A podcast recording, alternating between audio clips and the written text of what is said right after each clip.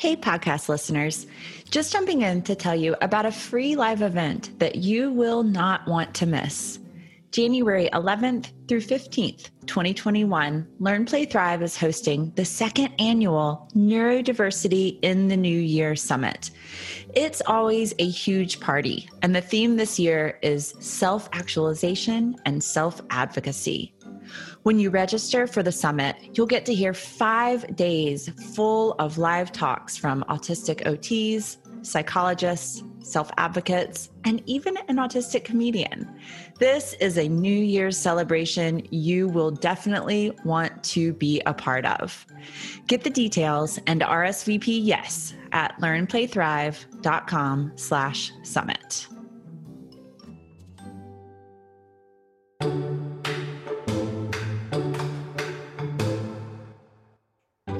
Welcome to the Two Sides of the Spectrum podcast, a place where we explore research, amplify autistic voices, and change the way we think about autism in life and in occupational therapy practice. I'm Meg Proctor from LearnPlayThrive.com. Before we get started, a quick note on language. On this podcast, you'll hear me and many of my guests use identity affirming language. That means we say autistic person rather than person with autism. What we're hearing from the majority of autistic adults is that autism is a part of their identity that they don't need to be separated from. Autism is not a disease, it's a different way of thinking and learning. Join me in embracing the word autistic to help reduce the stigma. Welcome to episode 15 with Sarah Selvaggi Hernandez from The Autistic OT. I'm so thrilled to have Sarah back on the show. If you caught episode one, Sarah was the guest then as well when we talked about listening to autistic voices and respecting the autonomy of our clients. Sarah is autistic, She's an occupational therapist, and she's back on the show today to talk about how we can help cultivate a positive sense of autistic self identity for our clients. There's even a really special moment where she speaks directly to parents. This is a clip you might want to have in your back pocket to share with your families when they're having a hard time so they can be inspired by Sarah just like we are. Okay, this is the last episode of the year. We're wrapping it up with Sarah, just like we started it with Sarah. And we will be back with new episodes for you in January. So here's the interview. Hi, Sarah. Welcome back. Thank you, Meg. Hello to you too. So I'm really excited to have you on the podcast today to talk about what we can do to cultivate positive autistic self identity in our clients. Mm-hmm. And I have to admit, Sarah, this was a concept I had absolutely never thought of before. Mm-hmm. But as soon as I first heard you say the phrase, I immediately knew that this was really important. So let's dive in. What does positive autistic self identity mean, and why does it matter? So, positive autistic identity really means just authenticity. And I know that seems like a very uh, over overly vague answer, but it's meant to be. Because what I've actually found when doing the research on identity development and looking into how do you develop a positive sense of self, the thing that I kept saying over and over and over again were this this idea of we become the, our reflections from other people. And that's what the okay so sarah's answer here was way deeper than i expected and it took some time for me to digest. Basically what she said was that everyone develops their self-image at least in part based on how others think of them. I looked into this a little bit and the research says Sarah's right. Not only do others' perceptions of us have a huge influence on our development of self identity, or as the research calls it, self concept, but our self concept also plays a huge role in our development. It relates to our ability to learn, our sense of competence, our motivation, how we regulate our feelings and behaviors the level of harmony or disruption in our relationships, our confidence, and so much more. Disability definitely relates to poor self concept. with autism being one of the most impactful characteristics. Race and gender probably impact this as well, but it's a little complex to discern how exactly, since research shows a lot of mixed results here. So, Sarah says, we don't actually know what a fully autistic person looks like. We've never seen an autistic person develop outside of the pressures of neurotypicality and outside of the negative concept that others have of them. So, her answer to my question, what is positive autistic self identity, was we don't know yet. But we need to do a lot of reflection on how we see autistic people as the first step of figuring this out. So, even though this is all still really uncertain, I know Sarah has a lot of good strategies for what we can do to promote positive autistic self identity and do a little bit of harm reduction in how much we might be causing trauma in the lives of our clients. So, I asked Sarah, what can we do to promote positive autistic self identity for our clients? Sure. Um, so, with the acknowledgement, you know, these past couple of minutes that we don't know, um, the next step is okay, so we could uh, approach this problem of not knowing uh, two ways. We can be intellectually defensive and say, oh, no, we do know, and move forward with the literature that we have. Or we can be intellectually curious and say, all right, if everything I know could potentially be flawed. I have, like you said, a duty, a responsibility to always be seeking um, truth. And to, and sometimes seeking truth means coming to a person and saying, I'm wrong. Or, you know what? I haven't been listening to you. Let's go over this again. And so, what can therapists do or what can parents do to help develop this? One, admit we know nothing. Two, admit that maybe some of the ways that we were interacting before were damaging. And then the next step is then how do we promote actual positive autistic identity? This answer is fluctuating for me. Um, and I know we've talked about it before, but I love occupational science.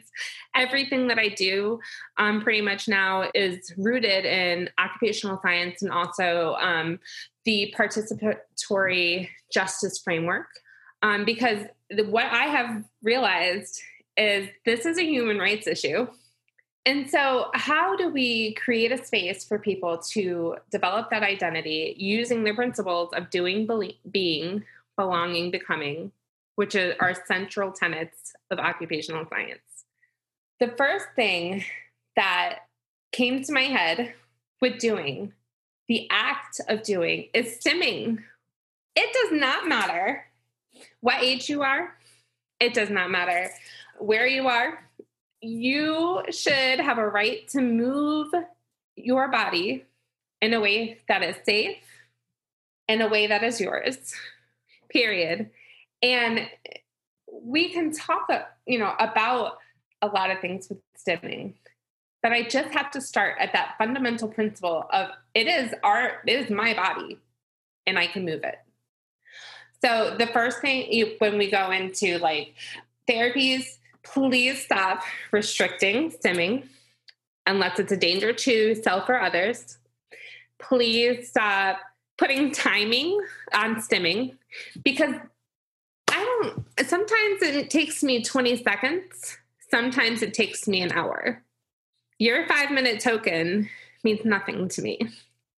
That means that you're still trying to control me. And the point of doing and being and becoming and belonging as an autistic person is like at minimum being able to just simply exist and do the things that our body wants to do stimming um, you know mo- most people who work with autistic people know what it is and see what it is but i don't think that they really understand what it does for us. And i i have to imagine that and so if i can make an analogy it's like i'm in the classroom um, you know i love teaching. I'm an educator. So i'm up in front of the class. I feel the lights coming down on me. I feel disoriented because teachers typically have to stand in class and because of my sensory differences i don't feel stable. I'm walking around. Those things the walking around sometimes i flap. I often use my hands when i teach. That's stimming. That is what stimming looks like as an adult. So you take a child who is flapping their hands while they're listening to a story and you teach them to repress that what are you potentially doing? You're stopping a child from developing strategies that will help them to be successful as an adult. So, when we think about stimming, you have to understand that it is literally an extension of my thoughts. I can't finish my thought without moving my hands. I can't. And what I have to say is important. So, I want you the therapist, you the parent, you the um, maybe you are you work at a church and you have you know autistic people um, in your service. Look at and say wow this is an extension of their being. Stimming is part of themselves. And in order for them to fully engage in their environment this is something that they have to do. And the question then becomes do i value their presence or do I value my control? Do I value what they have to say?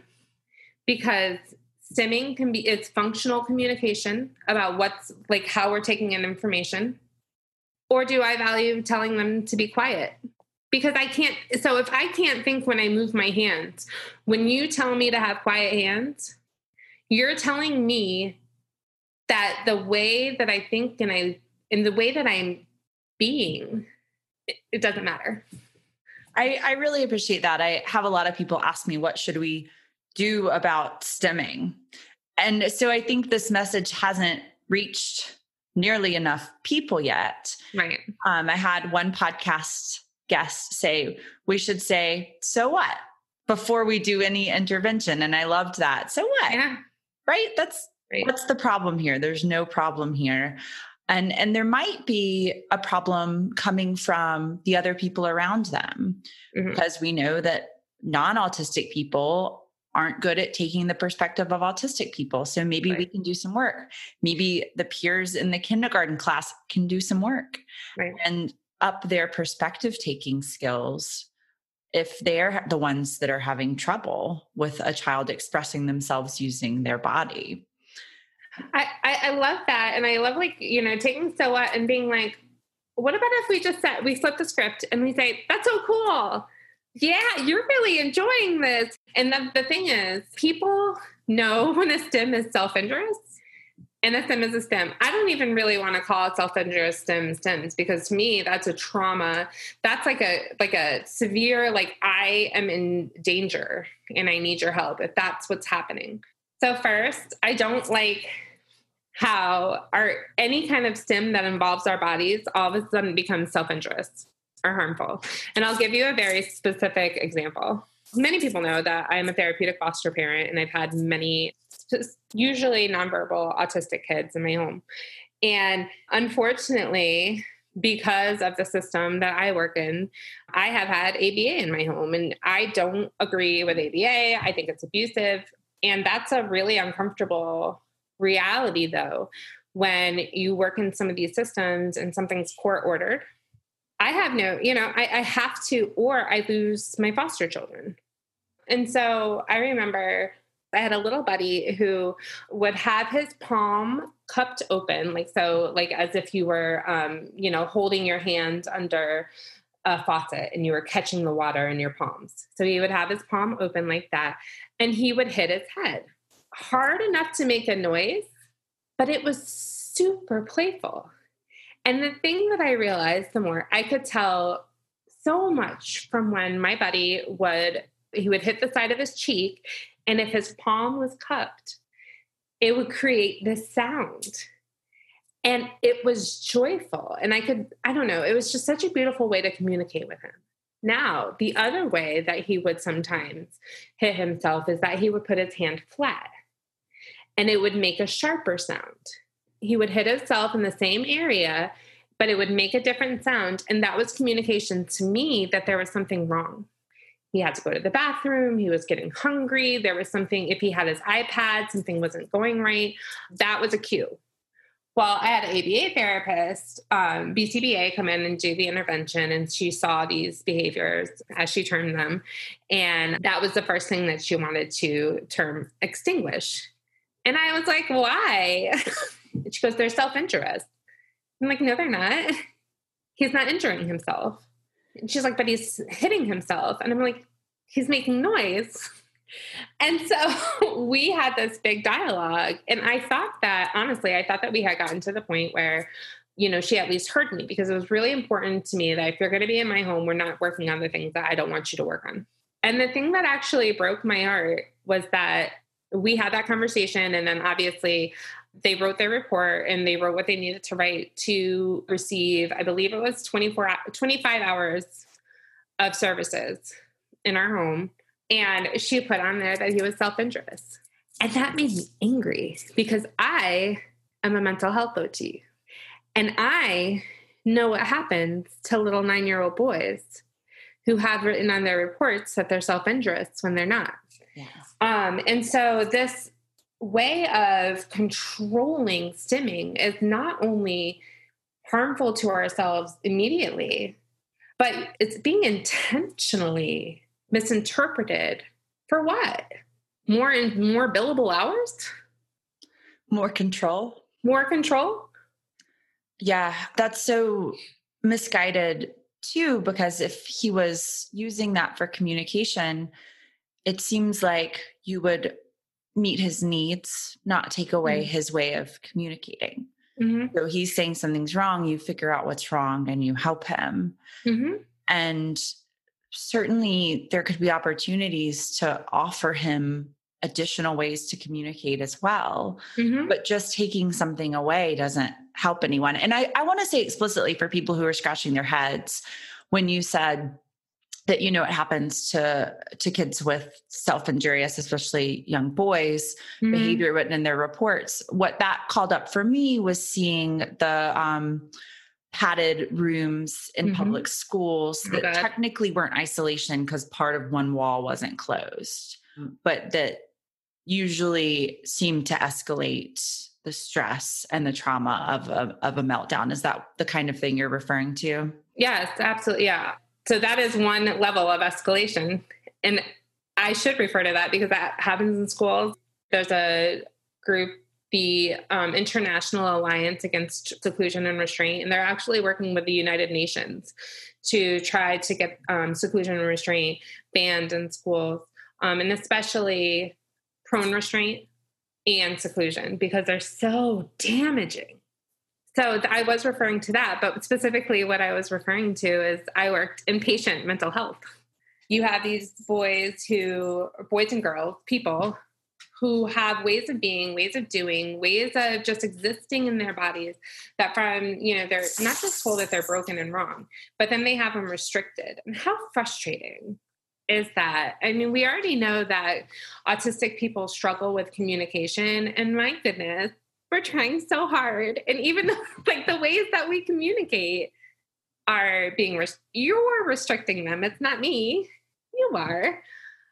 So our thoughts are cut off and that's frustration. And everything just escalates. Everything gets to the worst possible place. So why don't we just hurry it up? You're going to put your hands on me. You're going to do these things. So why don't i okay fine. Why don't i just aggress you know, and, you think that like eight year old, nine year old, 10 year old, four year old kids know this. Yeah, there's no other way out of this. There's no other way out of this. I've seen a, somebody restrained because they didn't like, they had sensory stuff, and the cafeteria food was disgusting. And we had an apple tree outside. All he wanted to do was eat an apple. He got restrained for trying to get an apple. Um, I love yeah. this focus on the doing, being, mm-hmm. belonging, mm-hmm. becoming, because so much of what you're talking about that's happening is taking away. Let's mm-hmm. take away that behavior. Let's take away that stimming. Let's take away that sensory response. And that it is not aligned with who we are at our core. We're people who promote doing, being, belonging, and becoming. And I'd love to hear you say that we need to think about autistic ways of doing and being mm-hmm. and how we can, first of all, stop taking those away. Right. And help others around them stop taking them away. And mm-hmm. then level it up a little bit um, mm-hmm. to say how wonderful. Yeah. Not oh, that's so cool. Okay. Yeah. Um, talk to me about belonging. What's our role in looking at a sense of belonging for our autistic clients? So when I went, when I was thinking about belonging, um, the thing that kept coming up to me over and over again is authentic community. Um, and I wanted to say autistic community, but you know, honestly, right now, and I think for a very long time, the autistic community, because it's literally so new, we are really trying to figure out who we are. And this is the first time it's ever happened. And so I want to say the first thing that we can do um, is definitely for belonging is look out for authentic community. And what I want to say about that is that authentic community can come in a lot of spaces. Right now, um, the autistic community is really forming together. Um, it is, it's a beautiful chaos, and it's necessary chaos we need to do this. We need to figure out who we are, how we want to be seen. What is it to even be autistic? How can we do that in a healthy way? All of those things. And so, um, autistic community is really important and authentic community. And what I mean by that is specifically special interest.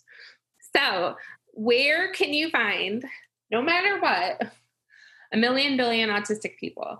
Well, if you go to a convention, some kind of like, and it doesn't mean it can be art show, it can be concerts, it can be anything where there's a gathering of people that are all they're all coming together because they so deeply love and appreciate something.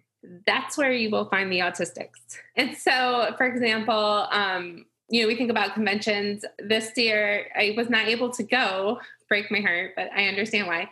Um, but I was going to go to my first Comic Con and with my daughter, and we were going to meet Thor and Loki. And so basically, this entire experience for us was going to be nothing but we call heart happy flaps. Um, because it was, it's just, it's a special interest. And where else am I going to find people who are so happy flappy about Thor and Loki from the Avengers but a Comic Con, and if they are that interested in it, probably they're autistic. they just don't know. Either they know it or they don't. But it's so authentic and pure.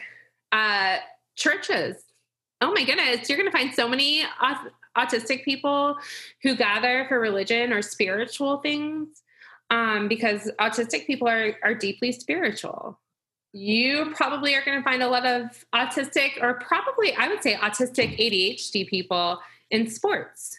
Tell, i mean to have the level of discipline that's required to develop yourself. So the, the where what i want to say about belonging community is there is so much focus on social groups and it can be a lot of fun. But what if you don't vibe with all the people there? And then it feels awkward so, a direct example of what you can do, something that I did for belonging, I actually was tasked to create and run a, a social group at my local Jewish community center. And it was for teenagers. So, they gave me the Superflex curriculum. And I was like, okay, am I going to read these books to a bunch of 13 year old boys in a semicircle? Should they crisscross applesauce oh, too? Oh, no. Yeah. So, how can I take? we had three boys who were all various ages, all various interests. What can I do? Because now we're creating a social group, and I have, you know, it, it just was really awkward until I spent a little time with those three individuals. And what I found out was they were all wicked competitive. They like to play. So we did not call it social skills group, we called it game school.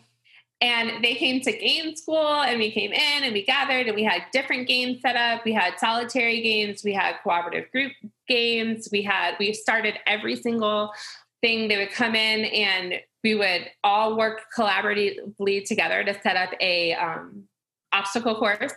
And we then, and then we would do all these things, but it was just the focus was on what they shared as a group for their interests, and that was playing games. Let's have fun. It's not the social skills. So when you can take that authentic motivation and bring it into whatever you do, you're going to find community. Invest there, invest in the things you love. I love that. That ties back so nicely to everything we've been talking about with strengths based approaches, too, mm-hmm. is making sure kids have access to groups of people who share their interests mm-hmm. rather than social skills group, including young kids. Mm-hmm. Um, and also possibly autistic only spaces mm-hmm. for many kids. Jen Shonger in episode 10 also talked about as a parent, just reading books written by autistic people mm. helped her develop a sense of positive identity as a parent of an autistic child and, and the idea of what her daughter's identity could be. Mm. Um, so I imagine that sharing those sorts of books and blogs and online resources for parents of very young kids could help mm. in that process as well. Mm.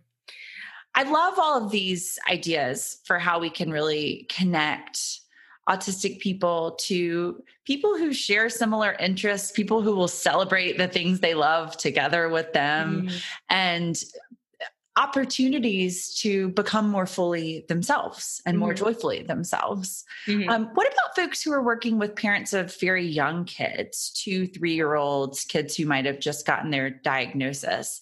How can we celebrate and support their sense of belonging? So, the first thing that I want to address in your question is young children the the primary occupation of children young children old children all the children is play. Yet what is the number one thing we do is we restrict and control play. And so the thing that we can do most simply is just let an autistic person play. I'll give you an example. Um, I met a young boy who was telling me that when he was little, he liked to line up his cars.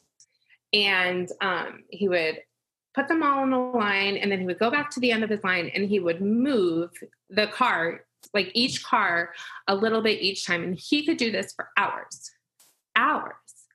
Um, and so his parents were very supportive of this and they really allowed him to do this.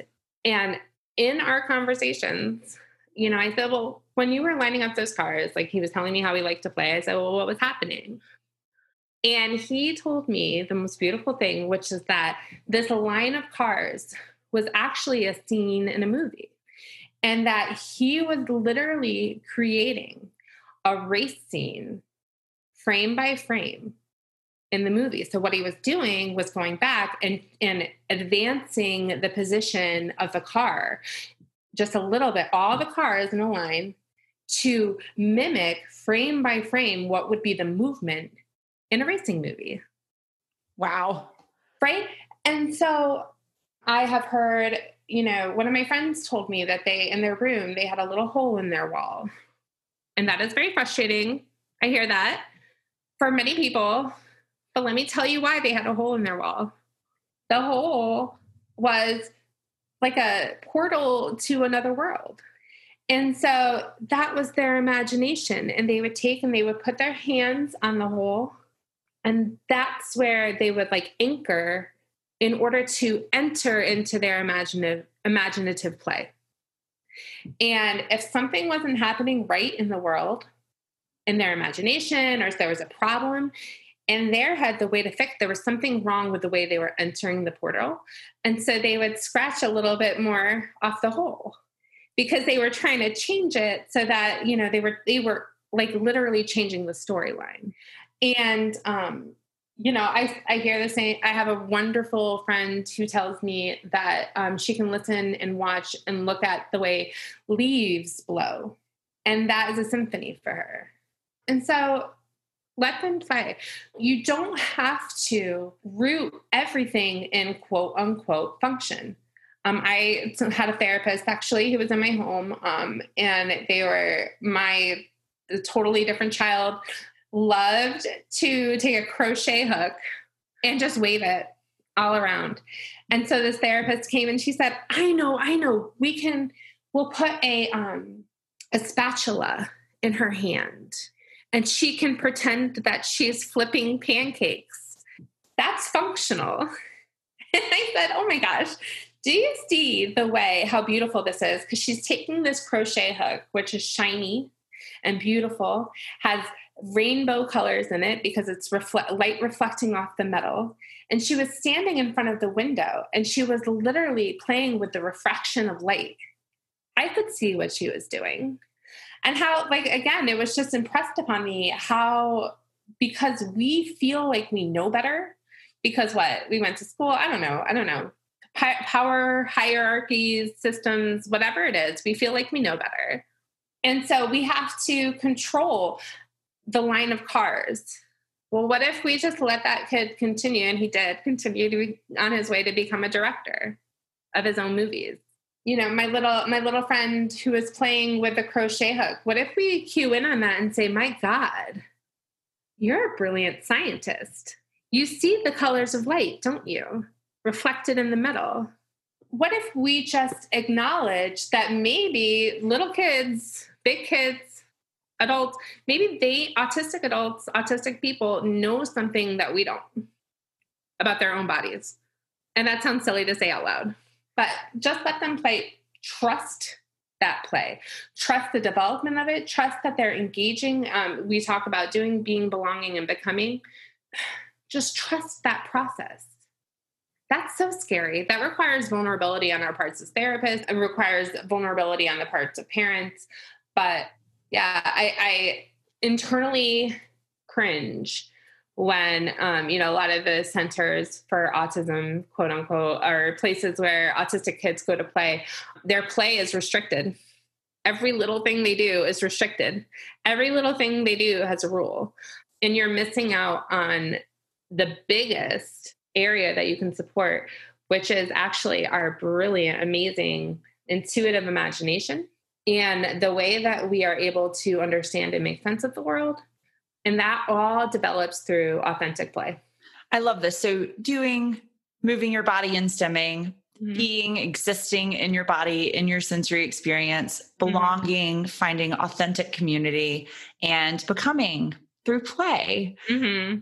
So I want to shift a little bit and let you speak, if you don't mind, directly to parents. So I want to have just a little snippet of this podcast that therapists can save and use when they're working with a parent who has a child who has been newly diagnosed as autistic.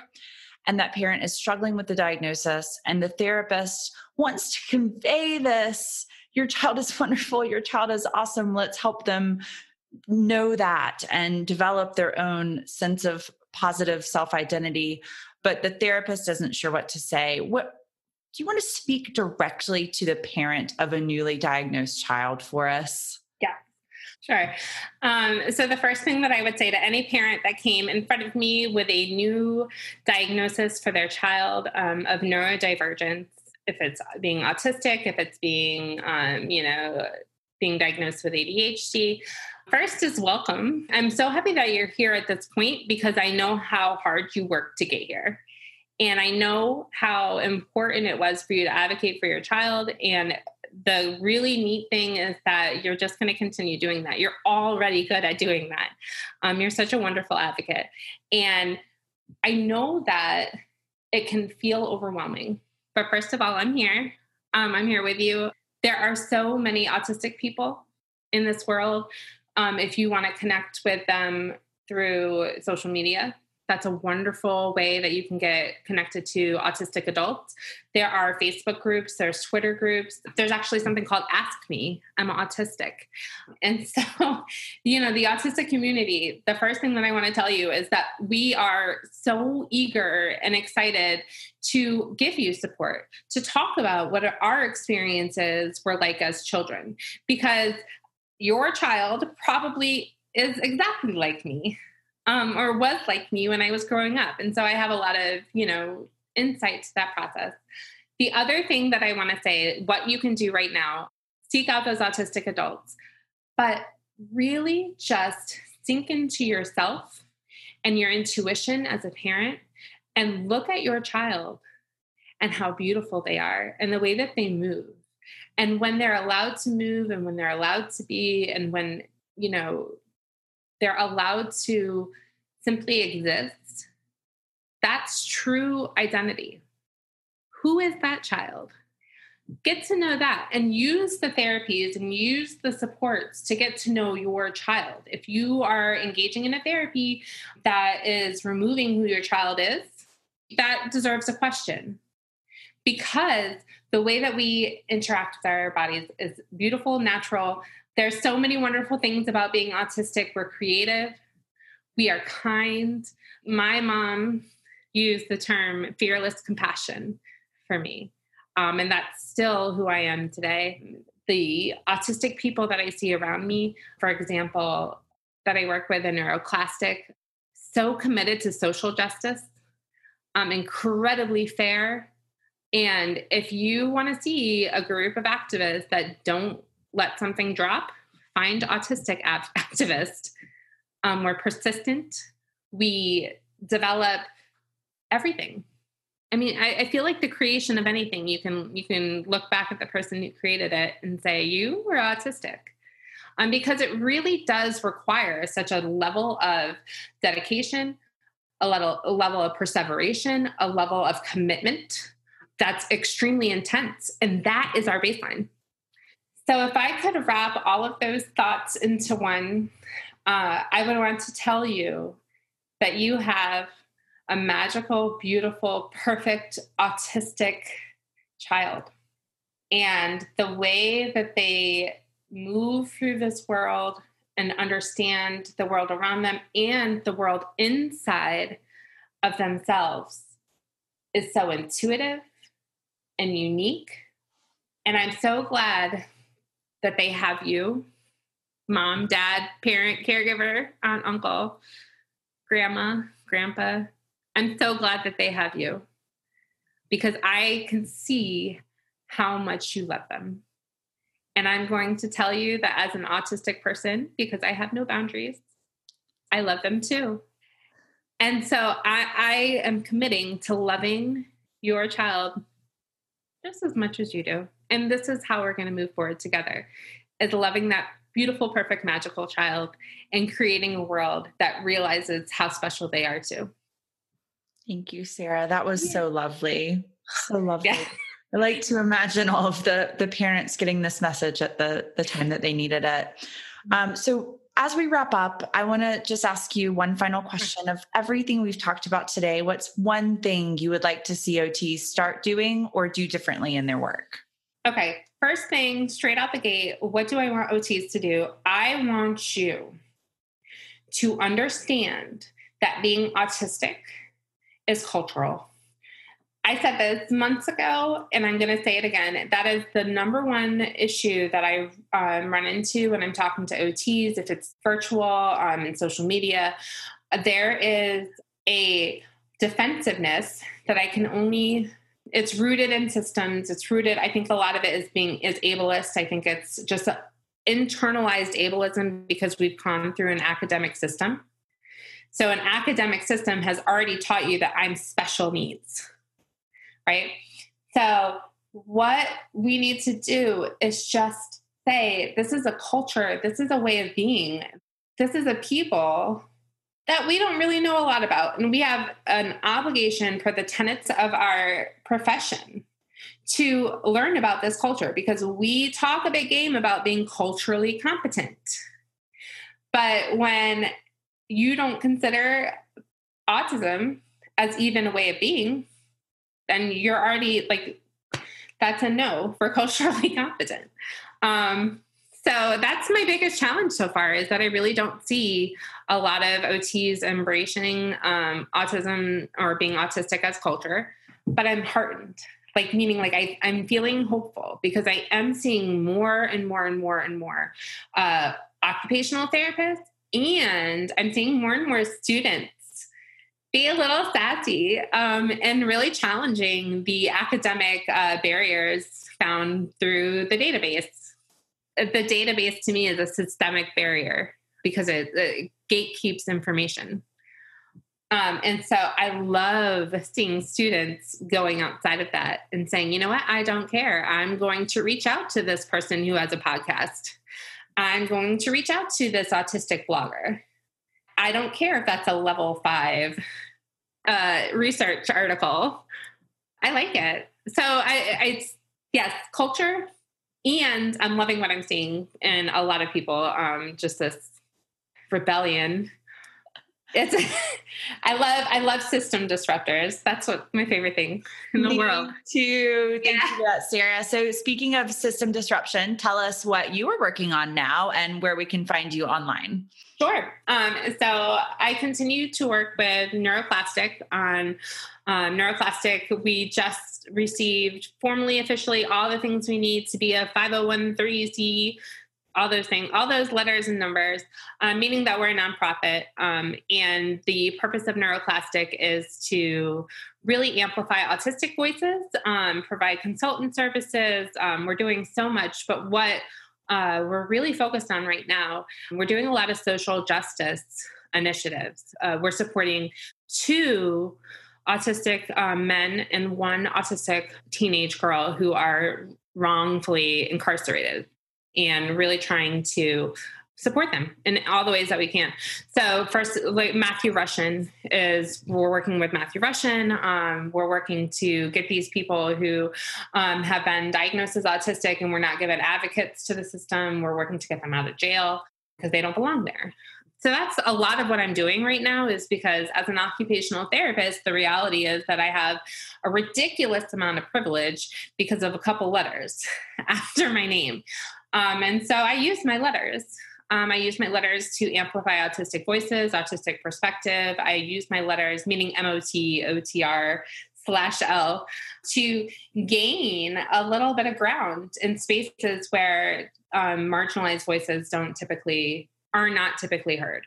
So we do that work, a lot of justice work. What I'm personally excited about is that coming up, I talk about sensory and I talk about how much, uh, how important it is as part of autistic identity development.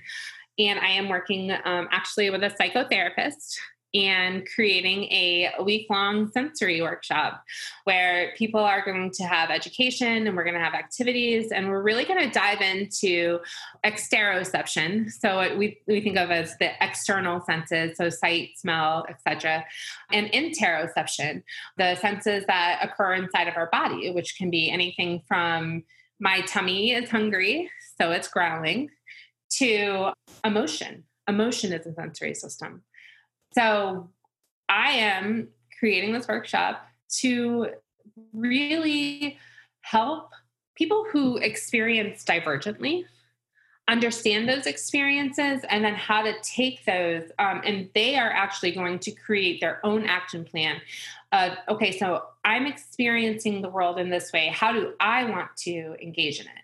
What do i need in order to be able before during and after what might I need in order to regulate things that are coming out of me, experiences that are arising inside of me. And I'm doing it in the most autistic way possible. It's called the Symphony of Sensory. Both Kate and I, uh, my partner, have a very big background in music. And so we're taking our love for music and we are applying that to our love for sensory.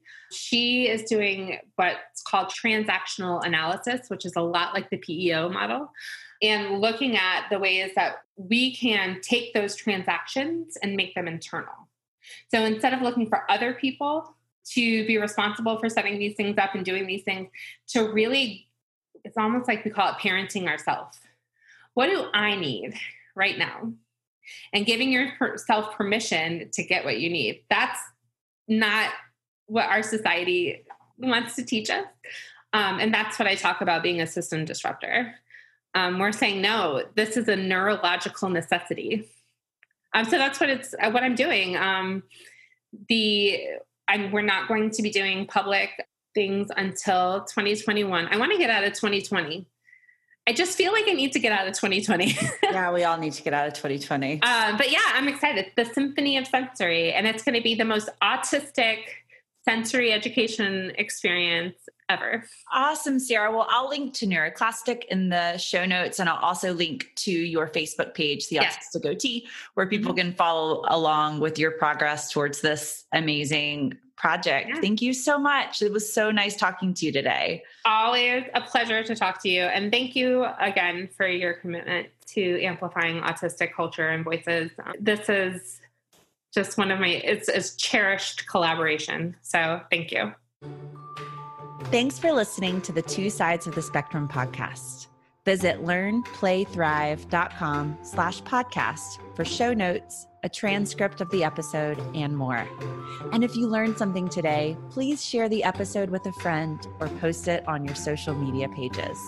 Join me next time where we will keep diving deep into autism.